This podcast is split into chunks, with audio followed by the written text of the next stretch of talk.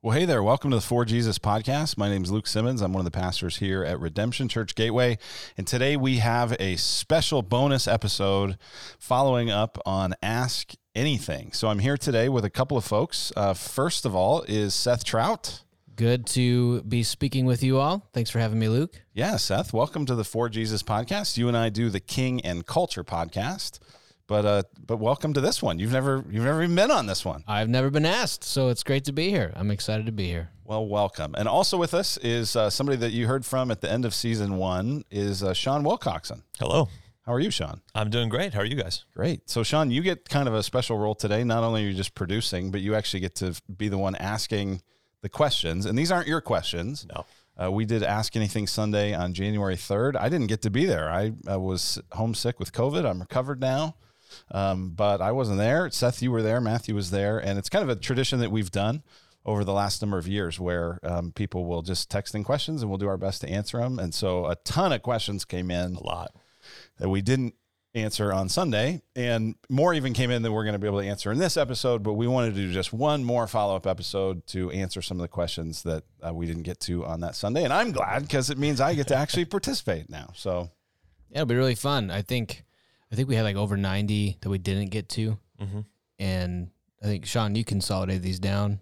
Call, I filtered them down to about 30 ish. cool. Yeah. So we'll hit all the themes. Yep. Even though we may not hit the particulars. So if you're really hoping that your question, as asked, gets answered, probably not. Maybe it will. But hopefully, we'll hopefully touch at least the general theme Sure. of, of everything. So one of the things we always say on the front end of those Ask Anything Sundays is that there's things of differing importance, right? We usually read from First Corinthians 15 that uh, there's the gospel, which is of first importance. Not every question here we're going to answer is of first importance. The more related to of first importance it is, the more important it is. Um, but the other thing we also say is we really want to kind of let this begin the conversation, not end it. Um, you got a bunch of questions. We're going to try to answer them pretty rapid fire, Yep. which inherently means um, there's always more you could say. And so um, we we hope this isn't kind of a conversation ender for those of you listening. But uh, why don't we dive in? So, uh, Sean, where are we where are we starting? So we're going to start with some of the maybe l- more lighthearted, fun questions that were, Oh, were asked. Great. Uh, so the first question is How accurate do you think VeggieTales is about teaching kids about the Word of God?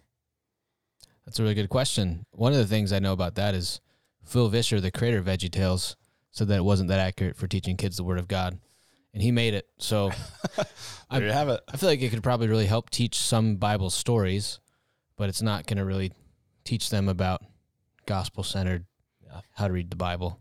So I wouldn't use it as a huge crutch. Yeah, I'm not that familiar with VeggieTales, um, but I am more familiar with actually the shows that Phil Vischer has done in more recent years that are actually on Right Now Media. And anyone who's part of our church um, can go to gateway.redemptionaz.com slash right now and you can get a free access membership to Right Now Media. It's kind of like the Netflix of spiritual growth, but they got a bunch of kids shows on there. One of them is a Phil Vischer show called What's in the Bible. And it's kind of like, you know, the Muppets go to seminary is kind of how I think of it. And so I, it's actually, I think very intentionally by Phil Vischer, a much bolder, clearer, more straightforward effort to really try to teach kids theology. And my kids love it. Very cool. Uh, next question is Do animals go to heaven? Uh, that's a good question. So we see in all the prophets that there will be animals in the new creation. So when Jesus comes back and make all things new, animals will be there. So animals will be in heaven, and even animals that have gone extinct, I think, will be in heaven. But I don't think animals go to heaven in the sense that I don't think my dogs have eternal souls. I think that animals that die die, but God will, in the new heavens and new earth, have animals that are there. So, So, your dogs may or may not be in heaven, but there will be dogs in heaven. my dogs may or may not be. I'm leaning hard towards will not be. Is that based on the particularities of your dog, your dogs, or It is just, not uh, based on the faithfulness of my dogs. It's based on what I what I think the thrust of the Bible is teaching. Okay. So a lot of times, even when like young kids will ask me, "Will my dogs be in heaven?" I say, "There will be dogs in heaven." Which is a little bit of way of exactly answering the question as asked, but I think we can look forward to the lion laying down with the lamb in the new heavens and new earth. And then uh, to kind of uh, end the lighthearted section, we have what was one of your highlights for the church in 2020? Huh. I feel you guys answered a question kind of like that. I thought Yeah. maybe it wasn't One- highlights. One of my personal highlights was uh, dedicating my son. That was a great Sunday. It was Mm. fun. My Mm. family came. And it was like one of those moments where, you know, a couple of my siblings were going through something pretty tough. And I saw how tough it was on my dad. That was like the weekend before we dedicated Jay. And kind of there's like a sobriety in that moment of going, I have no idea what the next 30 years are going to be like trying to parent. Hmm. Like the amount of varieties of suffering that he'll experience, that his friends will experience. And it, it was just like a, an encouraging morning for me to be like, there's like, this is a come what may commitment to be a parent. Hmm. And I have a church around me that's going to help me when I hit stuff I don't know what to do with. Hmm. So that was a very personal highlight was Yeah. dedicating Jay. Yeah. So two for me. One would be um, the day that uh, my daughter Abby's friend Kara, one of her best friends, is a is a gal named a young woman named Kara in our, in ninth grade, and she got baptized this year. And um, Abby and all of the friends in their group were just super super excited. It was a really special moment. So that was a highlight. And then also um, for me was the last day that that I preached to just the camera um, and we were going through Isaiah 40. And actually, that day, I, I really kind of insisted. I said, Molly, I really want you to come. I want you to be there. And so she sat there in the empty room. And it was actually pretty emotional because it was kind of, um, I think for Seth, for you and I, preaching, I mean, preaching to a camera is not what, when you go, man, I, I love preaching, it, you're not talking about just talking into a camera. And so it was a real kind of grieving and spiritual growth process to just go through that as a preacher. And throughout that whole series of months, Molly had never gotten to be part of that moment. And so I really just, for whatever reason, just wanted her to be part of that moment. And it was, um, if anyone were to go back and watch that sermon, you you would notice that I'm actually a bit more emotional, and I think a lot of that has to do with just that Molly's in the room. So, very cool. All right, so that kind of that ends the lighthearted section. So we're going to get into the more Heavy-hearted. heavy-hearted Okay. section. to kick it off is what is the church's stance on reproductive rights and abortion? Yeah, that is not lighthearted anymore. That No. is that is. Serious. Uh, so one, uh, I like the way this question's asked, but I'm gonna because I know like the person who's asking this is going, where are you all at on this?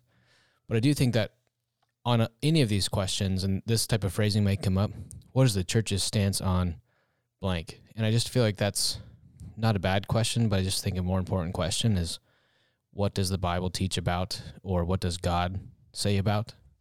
Because churches get things wrong, and that's I'm okay with saying that. And so it's on a personal level, it's almost always more helpful and meaningful for me to have to wrestle with God's authority over issues rather than institutions that are, I do think, born of the Spirit, but are still inhabited by sinful humans. So God's view of reproductive rights and abortion, even that, you know, the way you phrase it, right? Is it a reproductive rights question or is it an abortion question? Kind of tips your hand. I think both in Jeremiah 1 and in Psalm 139, you have language of God forming us in the womb, that God's personal involvement in the life of people does not wait until birth, but actually happens pre birth. So there's a personal engagement with persons in the womb that matters a ton.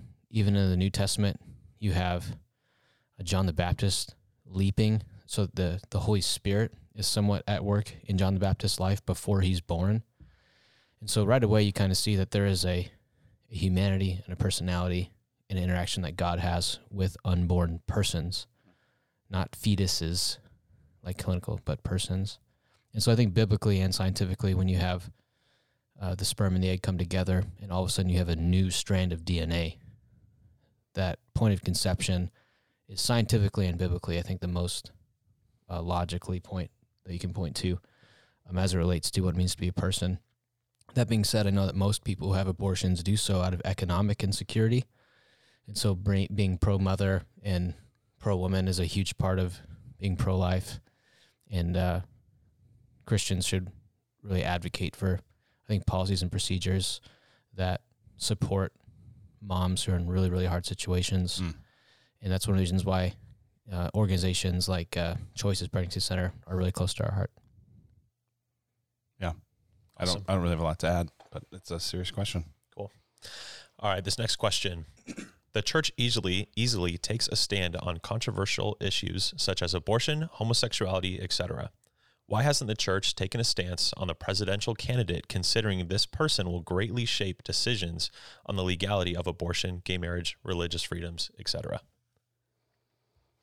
Yeah, I'll answer that question. Um, I think it's because um, it's much clearer. I can make a much clearer biblical case about why a particular issue is or isn't aligned with God's heart and with the Word of God than I can a particular person. Right? A person is is inherently a complex combination of character, personality, viewpoints, um, influences, and um, it's. Uh, you know, I th- I think it, that's why it's much easier to kind of say, hey, here's a view on homosexuality, or here's a view on abortion, or uh, whatever the case may be. So, um, I think that's a big part of it. The other part of it is um, I just don't really feel like that's the church's role is to um, uh, to lobby for any particular candidate. Um, I think if we just are clear about the issues and then we can trust Christians to navigate those, um, and especially because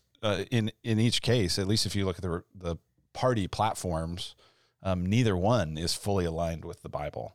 Um, both would be kind of out of step in some way Mm. with the scriptures, and so um, it doesn't feel like I could stand up. I mean, I feel like as a pastor, a lot of what my job is to go is thus saith the Lord, and to do it with the book. And I can't really say thus saith the Lord about any particular candidate, um, at least from an endorsement standpoint. I could probably have more warrant to critique political candidates on the basis of scripture, but not to offer a kind of the Bible would say that we should support XYZ candidate. Yeah, the other thing I'd add is that just how the biblical authority and the authority of God works its way out in a constitutional republic full of pluralistic voters is a little bit complicated. Sure. And really solid conservative Bible believing people can disagree about the way Christians ought to carry and try to legislate uh, God's law into human law. And I, I have respect for people who disagree with me on that. I don't want to be overly dogmatic in that area. Cool. Awesome. Uh, next question is If there's one God, why are there more than 4,000 religions? That's a really good question. the The easiest answer is that uh, humans are sinners, and they're constantly trying to create religions that fit their uh, sense of self or their their sense of what it means to know God. And so, the multiple religions problem is uh, a product of sin. And even we see in the Old Testament a ton, and in the New Testament a little, um, this idea of lowercase g gods, that there's one Lord above all the gods.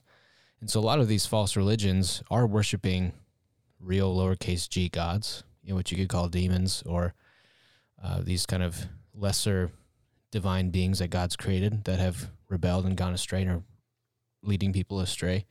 And so I think that that category matters a ton. So in that sense, um, there's a Hebrew word, uh, not, there's a Greek word called henotheism, uh, as opposed to like monotheism. Henotheism is the worship of one God. And so the Bible is more of a henotheistic book than it is a monotheistic book because it talks a lot about gods. There's one God who's over all gods. So the Bible's constantly saying there's one most high God, there's one God worthy of worship, there's one God who's the sovereign one, and there's these other lowercase g gods. And so a lot of the religions are worshiping these lowercase g gods. And I do think that humanity's inability to grasp the one true God is the central product or the central problem of the whole Bible. And so, uh, if you read the Bible, you see there's one true God, and people are constantly missing the mark on how to worship Him. And that's the essence of false religions.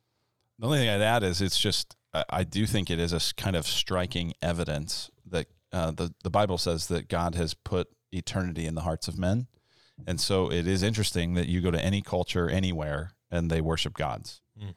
Um, there are not, uh, to my knowledge, any kind of atheistic tribes in different p- parts of the world that it just don't worship anything. Mhm. Um, every everyone's worshiping something, and so um, even through the distortions, you see that as as image bearers of God, made by God, there is this insatiable longing to tell a story about where did this come from, why are we here, um, which means that people all over the world are worshiping, however distorted. Um, but even that kind of, I think, is a is an indication of of people's longing for and inherent kind of knowledge that we're created by God. That's good. All right, next question. This one's a little bit of a long one. Sometimes it seems like the Old Testament looks over sexual sin like polygamy, i.e., Abraham. We don't necessarily see him repent for that, do we? Yet these men are considered men of faith and an example. Are we to assume that they are righteous because they've repented? How does that compare to people of faith now that live their lives with chronic sexual sin like homosexuality? Ooh, that's Yeah. a good question. Yeah, that's a really good question. Uh, first, there's a pragmatic answer that I feel in my own life. You know, there's anytime you sit across the table from any one person, there's a hundred sins that we could talk about and address. Like I'm, I have way more than a couple sins I have to deal with, right? And so, so even like as we who are here, Sean, Luke, and myself, like try to shepherd one another, there's like a, you got to pick which battles to pick when as we're trying to like lovingly call another faith and holiness. And so the Bible does that a little bit too. Like there's uh as they're working with Abraham and his possibility of being blessed to be a blessing and establishing a covenant, there's kind of like a big rocks, smaller rocks, and then the sand thing that God does is he you literally have to pick something first when you're writing the law. Right. So Sure. the first commandment is the first commandment. You, there had to be a first commandment right. when you write stuff down. And so uh, part of that is what's called like the doctrine of progressive revelation. Meaning that over the course of the Bible, God is revealing more and more about himself and about his law into the world. And so we should expect that by the time we get to Revelation, we know more than Adam knew. We know more than Abraham knew. And so we as Christians now have the full witness. And so we're kind of, in a, that sense, accountable to more than Abraham was even accountable to. So you got to go do things in order, and God does that as even as He's addressing sins and working with sinners who are in process trying to participate in God's mission. Yeah, I, I think the first part of that question said it seems like the Old Testament uh, overlooks polygamy, and I would actually probably contest that as an assumption. Um, there's not nearly the kind of explicit condemnation of it like there is, say, with homosexuality in the Old Testament, but when you read the Old Testament, there is no story where polygamy goes well. I mean, it is just like over and over and over a disaster. So, like, it's uh, the Old Testament's not any kind of ringing endorsement for polygamy, even if it's not condemning it at kind of every turn. So, I, I think actually the, the, the example of the Old Testament is providing a warning related to polygamy. Um, and so, whether it's kind of an implicit warning or an explicit command to avoid a particular sin, we should avoid the particular sin. And so um, I would be concerned about someone who would say, well, I feel a particular sexual temptation. And, you know, the Bible kind of allowed, like, it didn't really come out and put on blast every other kind of thing. So this kind of gives me a pass. That's kind of a little bit maybe how this question feels, even though I'm sure it comes from a much more anguished place of actual personal temptation. But it, it feels like anytime we're kind of looking for a way out where what I really want is to express myself sexually, um, rather than saying what I really want is to be most holy. What I really want is to be most obedient. What I really want is to be most aligned with with God's expectations and his his description in the Bible of what a thriving life really is. We're kind of looking for the wrong thing. One thing too is that I would notice because I've heard this argument like God doesn't care about polygamy. Clearly, it's like well, the first time we see polygamy talked about and introduced matters a ton, and so the form of the way that we first meet polygamy would be teaching that it's obviously bad, and that's in Genesis three we have the rebellion, the disastrous Adam and Eve wander from God. Then in Genesis 4, we have the hostility that results from the rebellion, right? Cain kills Abel. And then in Cain's lineage is the first example we have of polygamy. And so the fact that polygamy shows up in Genesis 4 immediately after the fall, right after a brother kills a brother, polygamy would have been seen as like step 1 rebel from God, step 2 kill your brother, step 3 polygamy. Like the it's it's in the chain of Yeah. wandering away from God's design.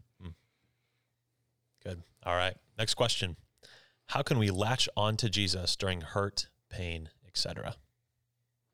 Yeah, I'll take this. Um, you know, I think one of the most amazing things about Jesus is that he enters into our hurt and our pain.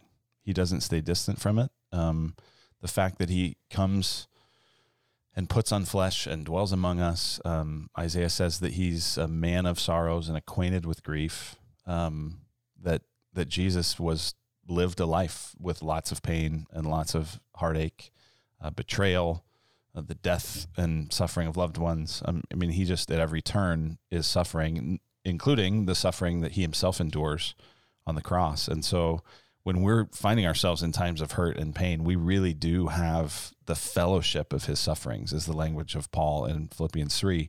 And so, um, I, I think the I think the answer is actually hidden in this question. How can we latch on to Jesus? You latch on to Jesus and you cry out to him and you call out to him and you um, you express your pain and you express your hurt and you ask him to be close to you. Uh, Psalm 34, 18 says the Lord is close to the brokenhearted and he saves those who are crushed in spirit. And uh, Jesus himself is, is near to us in those moments. And so, um, the Puritans used to have a saying. They used in a variety of phrase, a variety of contexts, but they would say the same sun that melts the ice hardens the clay.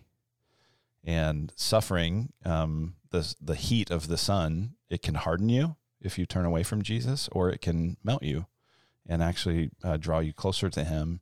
And I think a lot of the people that I know who really have a close walk with the Lord would say it was actually the times of suffering and pain that deepen that that relationship with Jesus even more than the times of blessing and and uh, comfort. One one just observation is that in our rooted classes, we do an exercise on what God has used to grow people in their faith. And we just ask everyone in the room, what's the number one thing guys use to grow in your faith?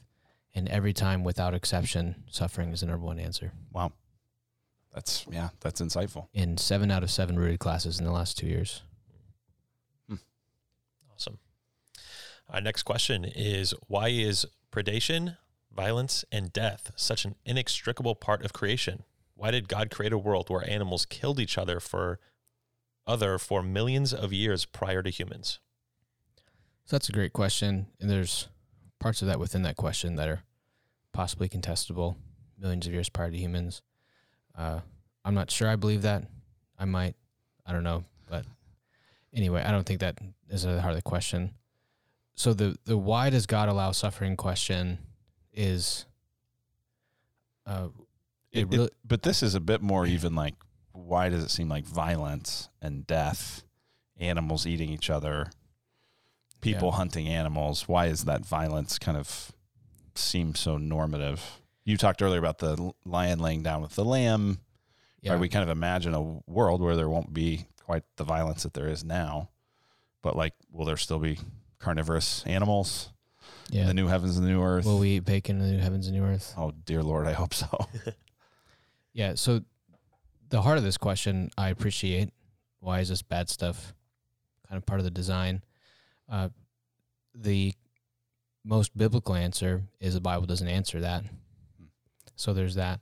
Um, the second thing I'd say, from like a an aesthetics perspective, or like God's desire to be symbolic and even His creation, is the picture that death creates life, that love that acts in the death of self is the means of life. That when in love we give ourselves, that Jesus' death leads to life. That even in God's weaving together of creation, something in his mind is trying to weave the narrative of Christ's death for our sin that would lead to life. So, this principle, whether it's plants dying, so whether you're a vegan or a carnivore, something has to die for you to give life. Mm. Like calories must transfer, and that requires death. But this principle of death creating life is something that God wove into the fabric of creation. And it really culminates in the cross and in the resurrection of the Son on our behalf. And so there is something in God's artistic hand that wanted that to be part of uh, the narrative. That doesn't really solve the problem of suffering, Sure. but there is uh, kind of redeems or at least creates a beauty to the theme that love acting in death creates life. That's good. All right, next question. Where in the Bible does it say that homosexuality is a sin? How do you love a family and friend who identifies themselves as transgender without denying your allegiance to God and biblical truth? Um, yeah, so there's a few different places. I believe um, there are seven specific references um, to homosexuality in the Bible. All of them are negative. There aren't any that are positive or even neutral. They're all condemning it. Um, Romans 1 would be a place. 1 Corinthians 5, Six. it's 1 Corinthians 6 would be another place. Um, Leviticus 18. 18 would be a place. Um, I don't know that I have the other three off the top of my head. Do you recall the other three places? No. Yeah.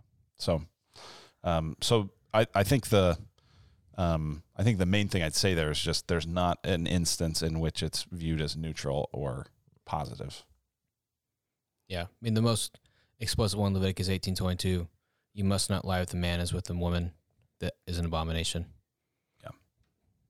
And then, Well, and it's interesting in Romans one because in Romans one, uh, the Apostle Paul says even their even the women were exchanging natural relationships for relationships with other women, and you know some people will make an argument that well Paul wasn't really condemning homosexuality because homosexuality in the first century was mostly uh, committed, loving relationships um, between an older man and maybe a younger man, but it was a committed, loving relationship.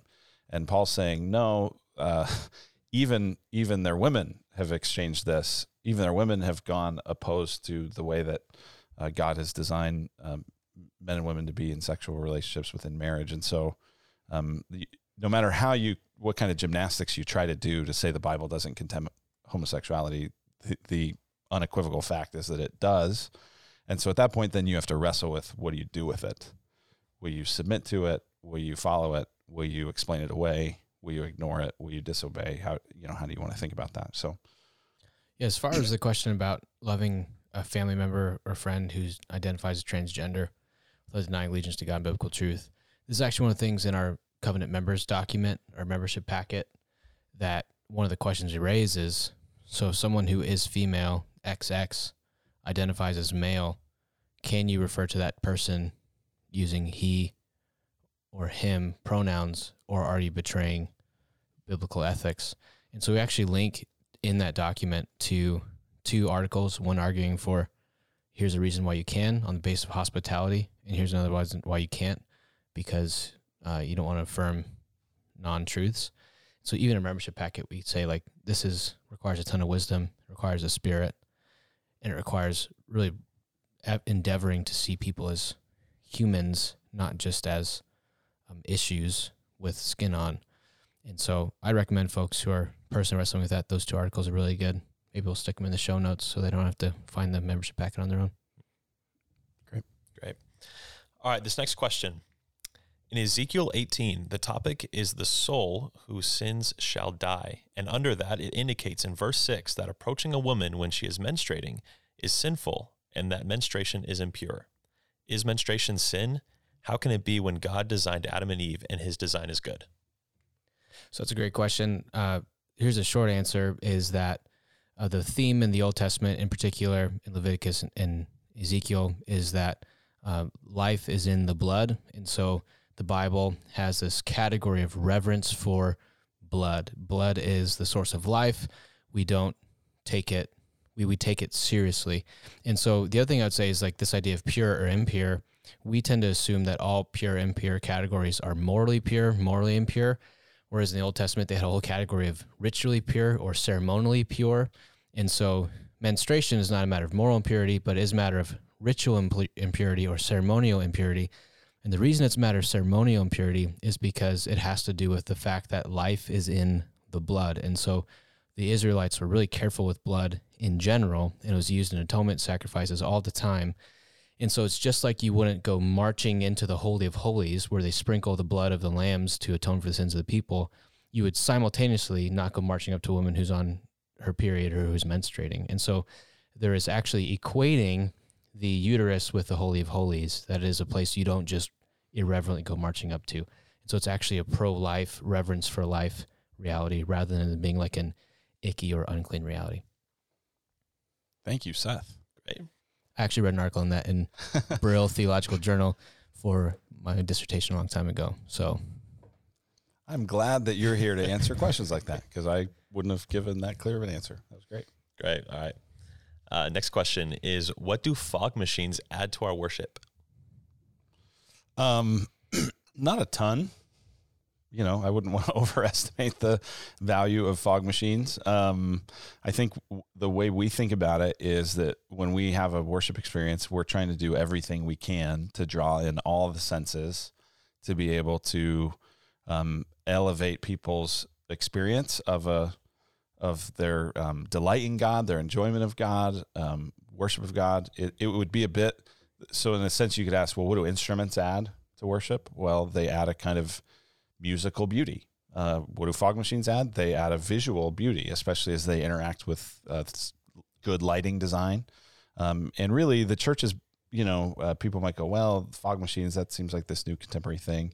Um, the older version of fog machines was stained glass. Um, you know, churches for centuries had stained glass that was beautiful, that was designed for light to refract through it at certain times of day, that would uh, remind people of the beauty of the story and the beauty of, who God of who God is. And so that that's kind of the idea of it is just um, that it it helps the visual experience, um, and it, it just is one small little not that huge of a deal that um, that just communicates excellence in the the way we try to worship the Lord. That's great. All right. Next question Is critical race theory, perhaps known best through the New York Times bestselling book White Fragility, consistent or inconsistent with Jesus' gospel and why?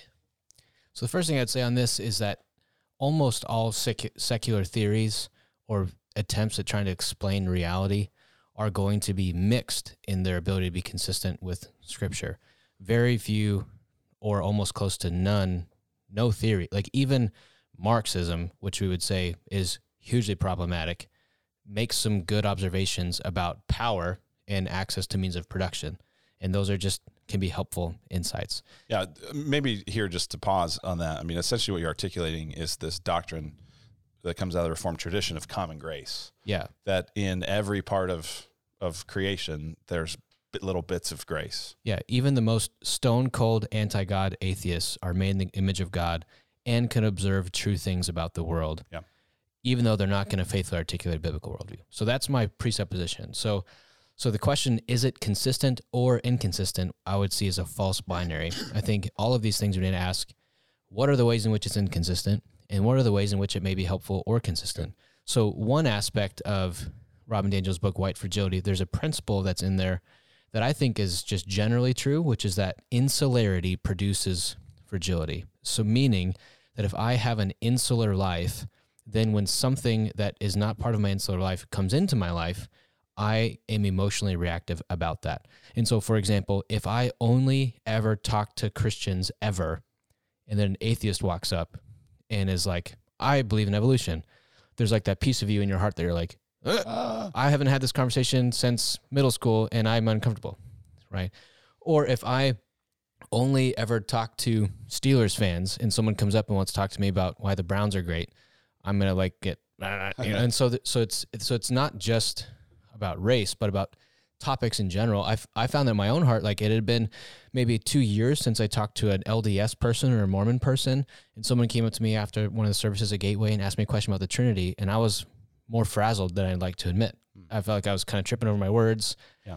I haven't done this conversation well before. so that'd be an example of a, an insight from a book like that. that yeah, and so one of the helpful. one of the points she makes is most of the time white people generally hang out with only white people, and that produces an, a fragility that makes it hard for some white people to have conversations about race. And I think that like in my own heart, mind, and soul, that is a principle that's not really biblical in that like I don't have a verse for it, but I've experienced the fact that insularity can produce fragility and a difficulty in conversations. There are other parts of that book about universal white guilt, about this reality that um, minorities cannot be racially prejudiced or cannot engage in those things, or that um, all white people by definition are privileged, and um, that I think need to be evaluated and are oftentimes absolutely inconsistent. Like I don't have a Bible verse that says white privilege is false, but I think that that claim of what do you mean by white? What do you mean by privilege? Those all things can can end up being pretty inconsistent. Uh, but one of the main things that I notice in a lot of these things is they're even going back to the question about what about all these 4,000 religions is that the theory of like, okay, so there was sin. What do we do with atonement, forgiveness, reconciliation? And a lot of the times, these secular theories may make true observations about the problems of society, almost always their solutions are totally unbiblical and totally out of line with the heart of Christ and what God is doing in the world. And so any true reconciliation cannot happen apart from reconciliation in Christ. And on that level, basically any vision for society that's trying to talk about how can humanity get together and be united into one new humanity. It's like if that vision isn't an in Christ vision, then it's an unbiblical vision. Great. Yeah. I mean, I, I, I don't know that I would have a lot to add there. Um, mean, the question I think had to do with not just that book, but critical race theory. And I think you, would apply the same thing and go, well, there are aspects of this that are uh, that aren't necessarily inconsistent with the Bible, and there's a lot that are, and a lot depends on who is talking and what they're talking about. Um, I do think it's really interesting, you know, as critical race theory has become such a boogeyman and such a um, that's the conversation ender. I can just call you connected to critical race theory and the conversation's over. Um, the thing that I appreciate about what the critical race theory people are trying to do is to go, why is racism such a persistent problem in the world? And w- whether you agree or disagree with where they would land, and I think there's a lot about we would disagree with, uh, I appreciate that there's at least a race theory they're at least trying to answer the they're, question. They're trying to deal with it. And I think too many of us as Christians are kind of going, well, racism makes me feel uncomfortable. I don't want to deal with it. So I'll put up critical race theory as a way of making it where I don't have to have any race theory in any kind of wrestling with why this continues to be such a struggle in our world. And I think for us in the church, the one of the big questions we have to ask is why is the church one of the most persistently segregated places in the world? I mean, maybe not in the world, in the United States. In the United States, sure. Yeah, a lot of places in the world are way more segregated. But why is it one of the more persistently regulated? And to answer that question, you have to do history. You have to look back on how do we get here. The Bible is an overwhelmingly historical document that has a very high view of history, that history shapes people. Remember, remember, remember. And one of the things that I've noticed is I've gone back and done research on that question before I even heard the phrase critical race theory. About trying to understand church history and what happened in the so-called black church and so-called white church that created this real kind of segregated hour on Sunday mornings. And since then, I've articulated my view of one of the ways that white church, white predominant churches excluded black people from membership. And I've been told that's critical race theory. And I just thought it was history. And so sometimes I think the critical race theory label is being applied in a way that's just using to dismiss uh, real ways that we as the white predominant church um, have perpetuated the segregation problem. And so I don't want to use CRT as a way of, of dealing honestly with history. Like yeah. Christianity, because we're saved by grace, should really give us a ton of freedom when it comes to being honest about history and our shortcomings as a tradition. It's great. Next question. Moving to this large Mormon city, we have had many interactions with their faith. What do you say to a Mormon who says Christians and Mormons are the same? Uh, first, I would say, um, how do you understand Mormonism? How do you understand Christianity? And most of the time, if they're saying Christian Mormons are the same, then they're going to articulate a version of Christianity that I say, that's actually not what I think Christianity is. Here's what I think Christianity is that there's one God in three persons, and the second person of the Trinity took on flesh, lived a sinless life, died to save us from our sin, rose from the grave. And that's not what Mormons believe. So they're not the same. I think a lot of times they're trying to say it's the same. And I've even talked to some people who have recently come to Gateway from the Mormon church who do have like a strong affection for Jesus, but they're confused about who he is. Hmm. Like, kind of like we've heard rumors about this guy. I like him. I read Matthew, Mark, Luke, and John. He seems pretty great. Uh, I like Jesus. You like Jesus. We're the same. And I want to say, yeah, but there are very important things about Jesus that we disagree on. And very central, th- like in particular, he did not become God, but he was always God. Sure. That's the biggest dividing line. So I always kind of try to come back to uh, who is Jesus, who has Jesus been forever, and who will he be forever.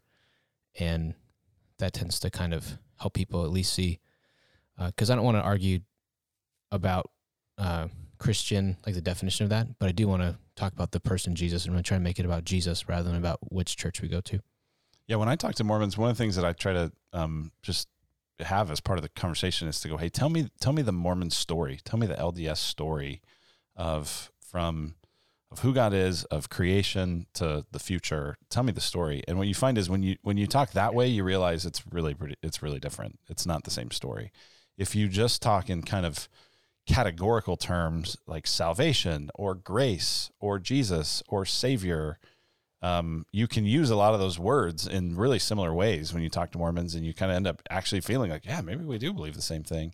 But when you put those terms in this in a chronological story, you realize, oh wait, these these terms it's it's the same word, but it's actually a different dictionary based off of a different story.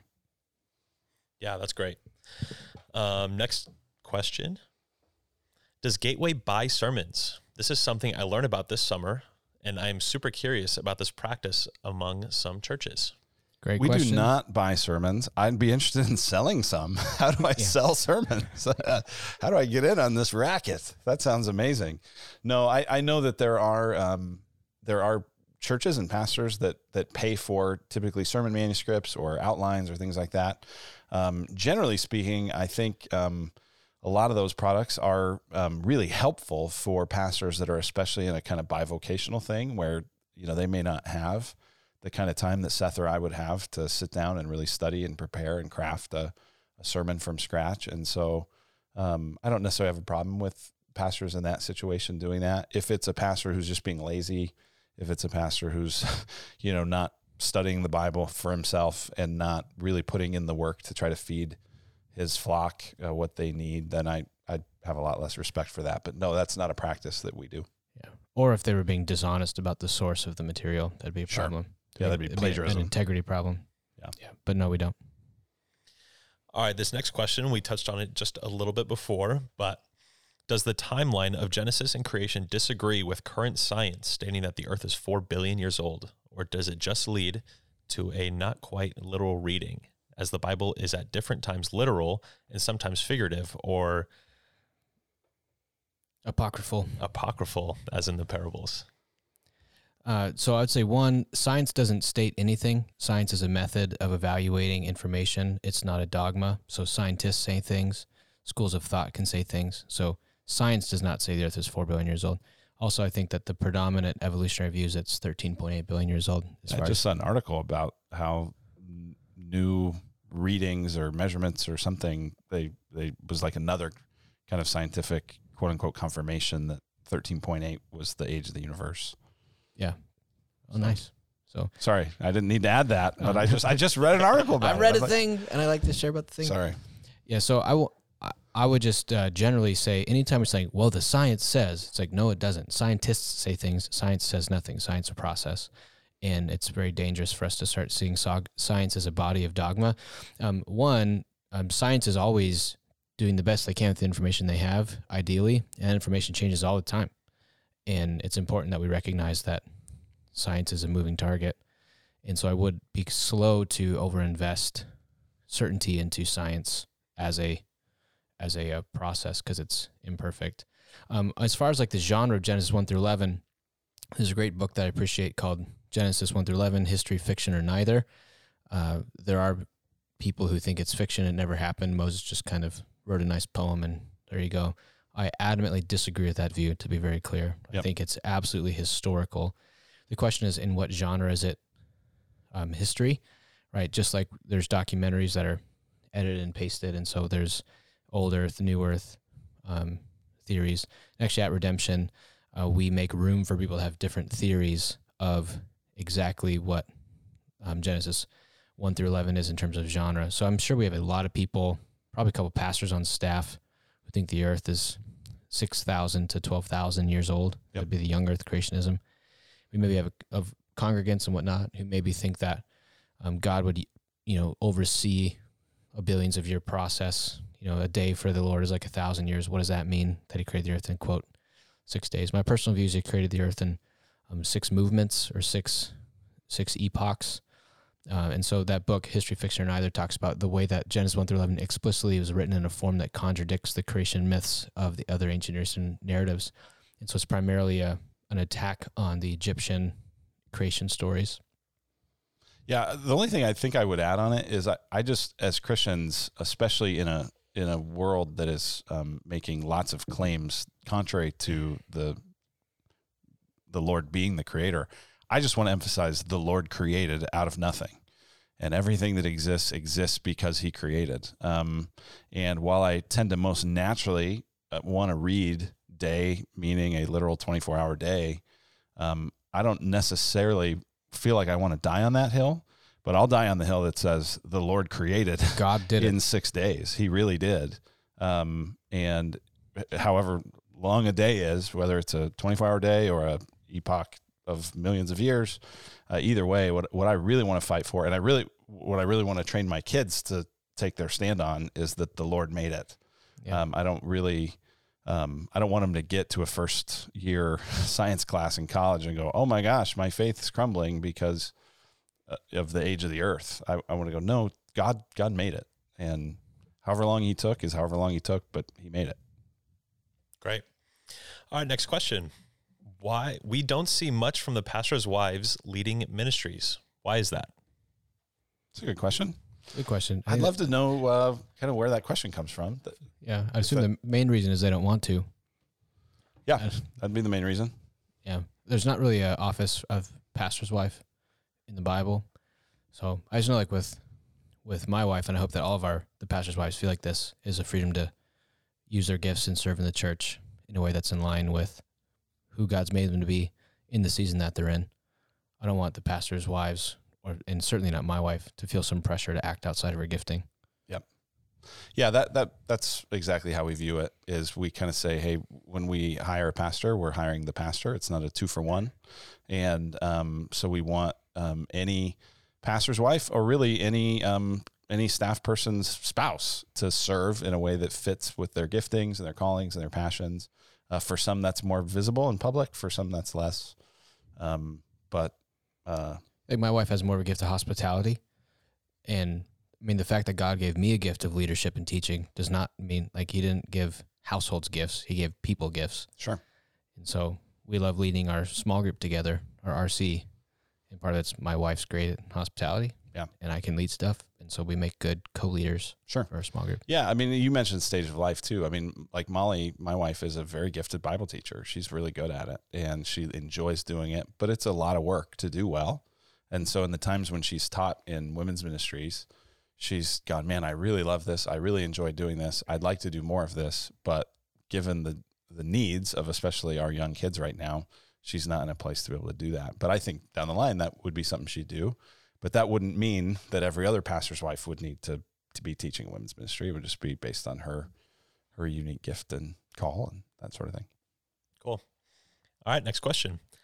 Since we don't live in the same time frame as God, is it strange to pray for those who have passed away or haven't been born yet, more specifically in regards to salvation?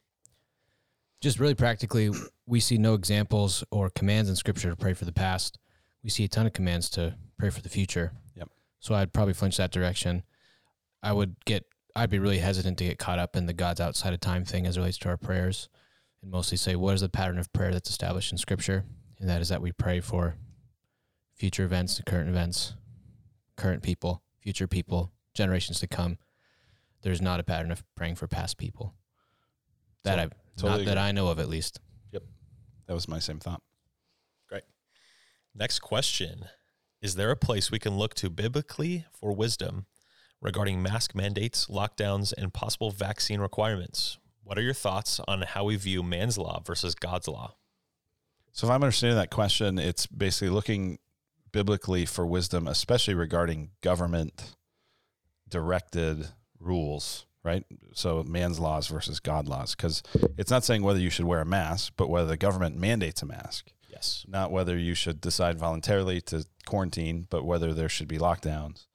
Not whether you might voluntarily get a vaccine, but whether you be required to get one. So um, there's a few different passages that uh, in the Bible that really describe what the government uh, under God is and isn't designed to do. Uh, Romans 13 would be one. I believe it's First Peter 2 Yep. would be First another. Peter two thirteen and on. Um, and so um, when it says, "What are your thoughts on man's laws versus God's laws?" Um, you know, the the principle, especially from Acts chapter five, is that when human authorities command us to do things that God forbids, um, you know, when when obeying man would require disobeying God, we obey God. we obey God rather than man. Um, but in the places where there isn't a, a clear um, you know, t- to obey a particular human law would not be to violate God's law, then our our deference should be, generally speaking, to obey the authorities that, that God has put in our lives. Would you add anything to that? Only just a pastoral observation that we hate that as a American people, Right. As a Christian people, like we're such like individualists that this idea that, like, I didn't pick that government. I'm supposed to be subject to that authority, uh, because there's what we think the Bible, the government should do. And then, yeah. Well, here's, I mean, here's first or Romans 13. Let every person be subject to the governing authorities, for there's no authority except from God, and those that exist have been instituted by God. Therefore, whoever resists the authorities resists what God has appointed, and those who resist will incur judgment. And the big spoiler alert on that is the government, when over Paul, when Paul wrote that, was way worse than whatever we think we have going on here. Right. Sure. And so for Paul to say that about the Romans is significant. And I just feel personally implicated by that because I don't like that. Sure. I kind of feel like mind your own business Yeah. government, but there's a call in my life from the Lord to submit. Great. Next question. How would you respond about a Christian that claims to have healing powers given by Jesus and gives all the credit to Jesus? Um, I love that. I think that'd be awesome if somebody had healing powers given by Jesus and gave the credit to Jesus. I just would want to kind of watch and observe and rejoice in the fact that uh, when they heal people, they get healed. Um, I mean, if that if that's real, that that's wonderful. Um, the thing that I think is just so interesting is just the difference in the level of authority between the way Jesus and the apostles healed and the way even people today who who have a gift of healing heal right? When you read the New Testament, what you see is is people saying, "In the name of Jesus, rise and walk," and it happens, right? The the the command creates the the response.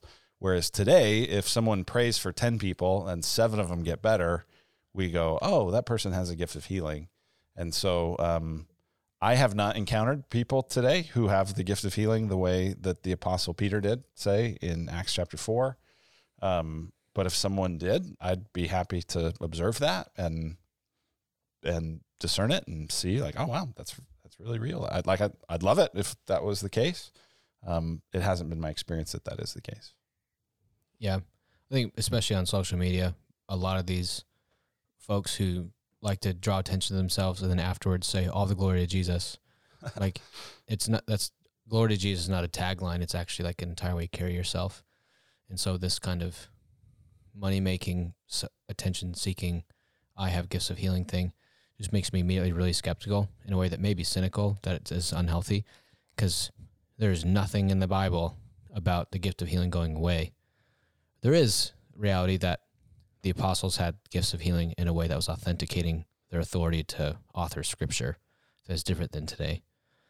And so I would like to be as open as possible. And I also think someone says like I have healing powers. I don't think that's even a biblical way of saying that as much as I think the spirit has healed people through me. Like the way that people even talk about it. Like it's not like I got this new Harry Potter wand and like it's always like the spirit cannot be controlled. That's Right. such a theme, even in John. The wind does what it wants, Right. and the Spirit does what He wants. And so, the person who's marked by healing and the Spirit healing people through them, I think would just would be remarkably humble because they would know this is not me. Hmm. Sure. There'd be no like sense of come see the, you know, I had some someone at ASU when I was there come up to me and it's like, hey, we have a healer in town. Do you want to come see him? And I said, I'm a healer. And they just walked away. Because I was like thinking, like, I can pray for healing. The Spirit can heal people through my prayers. I don't Sure. need some fancy guy to Right. draw attention to himself and ask for my money. Great. All right, next question. Many in the church conceal carry firearms on a regular basis. We know that we are commanded not to take life, but what does the Bible say about killing in self defense? So in the Ten Commandments, we have the commandment to not kill. In the King James and the ESV, it says do not murder. The word is rashak, and it means uh, murder. It does not mean killing. So there's no broad command to not kill. Partly we see justified killings in the Old Testament. We see this idea of protecting life. Uh, if anything, um the command to not murder uh, the way that like a lot of the Reformed Church understands that is that ends up being a command to promote life, and so all Christian just war theory, uh, which if you want to Google just war theories, like Augustine's is probably the best one, but it's all has to do with uh, maximizing lives saved, even if that means taking a life. And so if someone resolves to be a murderer, uh, stopping them by means is I think a a legitimate biblical category. Great. All right, next question. I heard a guy say, I don't listen to John MacArthur because he's a dispensationalist. What does dispensationalism mean? Uh, that's a good question. Dispensationalism, um, there's probably competing definitions. Um, one of the courses I took in seminary uh, described a few different, you know, sometimes it's referring to um, a different, different methods of interpreting the Bible, uh, what would be called hermeneutics. Sometimes it's referring to um, different views of history and how history unfolds. Sometimes a lot of it has to do, in many cases, with kind of a view of distinctions between Israel and the church. I'll read here from uh, Wayne Grudem's Systematic Theology. He has in the glossary just a, his definition of dispensationalism. He says a theologi- dispensationalism is a theological system that began in the 19th century with the writings of J. N. Darby. Among the general doctrines of this system are the distinction between Israel and the church as two groups in God's overall plan, the pre-tribulational rapture of the church. Uh, pause. That just means that before uh, before a, a seven year season of suffering, that there would be a, a pre tribulational rapture. So the, the people of God would be raptured, taken up to heaven before that tribulation. Uh, he continues a future literal fulfillment of the Old Testament prophecies concerning Israel and the dividing of biblical history into seven periods or dispensations of God's ways of relating to his people. So that's Grudem's definition. Um, the key sort of beef that I have with it is that distinction between Israel and the church as two groups in God's plan. And the reason I have a problem with that is because the, the scripture, especially in Ephesians 2, talks about how the gospel uh, breaks down the dividing wall of hostility between Jews and Gentiles and makes us one new man, one new people. So God doesn't have two different ways of relating to people based off whether you're a Jew or a Gentile. He has one way, and it's in Christ. And so the the problem I have fundamentally with dispensationalism would be that it it essentially re-erects the wall between Jew and Gentile that the gospel had already uh, knocked down. So, um, but a- as you get even from that definition from Grudem, it means a lot of different things, right? You're talking about end times, you're talking about a way of reading the Bible, you're talking about lots of different things, and so. Um, someone who had a there'd be lots of different reasons why you could be concerned about dispensationalism beyond what I said. So We're going to put a little link in the show notes. I wrote a little blog post for Phoenix Seminary on dispensationalism. oh, well you should have answered this question. Sorry. Well, I didn't think, I forgot I did it until Oh. you're halfway through your great answer. Oh, great. One of the things that's really annoying is on Phoenix Seminary's website, it says Steve Johnson wrote it, which is just not true and a lie. So Seth Trout wrote it. I'm going to Is that your like secret pen name, Steve Johnson? It's pretty lame secret pen name. I know Steve Johnson, and he, I'm, anyway, I'm he didn't e- write it. I'm gonna email him. Hey, Steve, get your name off my stuff. He, he actually doesn't work there anymore, so maybe I won't email him. All right, great. Next question. Where in the Bible do you pull non believers from participating in communion? It's a good question. I think it's uh like First Corinthians at the end. Well, Eleven. Eleven is my guess. Yeah, That's where I go. when Paul talks about do not eat or drink of the bread in an unworthy manner, Mhm. and throughout church history, they've interpreted unworthy manner to be an unbelieving manner. So don't just chow down without understanding and believing what these symbols represent. And even earlier, early in the church, non believers were asked or required to leave the church service before the church family shared the family meal at the table. And so it was like while you were like a new convert, you had to go through catechism to like make sure you really wanted to be a Christian. And so there's like you were uninvited from the whole second half of the church service. Like you could come for the preaching, but once the eating started, anyone who's not baptized has to leave. And then after you got baptized, then you could take communion. And so that's historically called fencing the table. Mhm.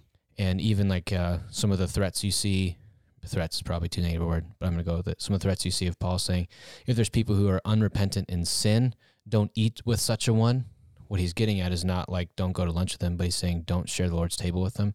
And so that fencing of the table, saying for those who are walking in unrepentant sin or those who don't believe in what these symbols represent, don't eat in an unworthy manner because you actually are drinking and eating judgment on yourself. So us asking non-believers not to communion is in a way I think us protecting them from a higher judgment. Yeah, that's First Corinthians 11, 27 through 30, basically. All right, we have our last question. Last one. Last one. Oh, man, it's gone so fast. Time flies when you're having fun. All right, here we go.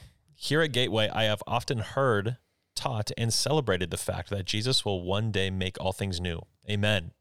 But I haven't heard a clear teaching about the end of the world as 2 Peter 3 5 through 7 discusses, or the judgments in Revelation. How do these two truths work together? That's a great, great point. Um, sorry, someone hasn't heard clear teaching on that. I feel like we've at least tried to have clear teaching on it, but if they hadn't heard it, then maybe it's not been that clear. So, so there's that. Uh, so, Second Peter three five through seven is one of I think of the more misinterpreted texts. I'm talking about the earth being destroyed. The question is like, what does that mean? Uh, so one of the things we see even in Matthew 24 about the abomination of desolation is how it says the earth will be destroyed like in the days of Moses, or not, not I mean, like in the days of Noah, sorry. Yeah. Um, in particular, that in Genesis 6 through 9, we have the story of the flood of Noah about how the earth was, quote, destroyed through water, but eventually the earth is going to be destroyed through fire.